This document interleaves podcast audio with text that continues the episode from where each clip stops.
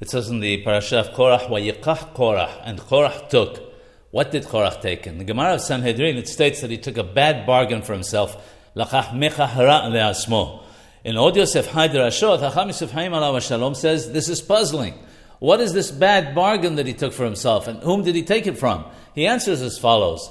The reason that someone who is wealthy is called Ashir in Hebrew is to teach us that money on its own harms a person. However, if a person uses it also for the purposes of the next world, which is referred to in Hebrew as Yesh, the money he possesses will not harm him in any way. Money only harms if a person spends for the pleasures of this world. That's why the first and last letters of the word Ashir, the An and the Rosh in Hebrew, when reversed, create the word Ra, which means bad. And the middle letters make the word Yesh, the Yod and the Shin, which, as we've mentioned, refers to the world to come. Since the word Yesh separates between the first and last letters, which we said form the word Ra, meaning bad, it teaches us that if a person spends for the purposes of the world to come, no harm will come to him when he spends for the needs of this world.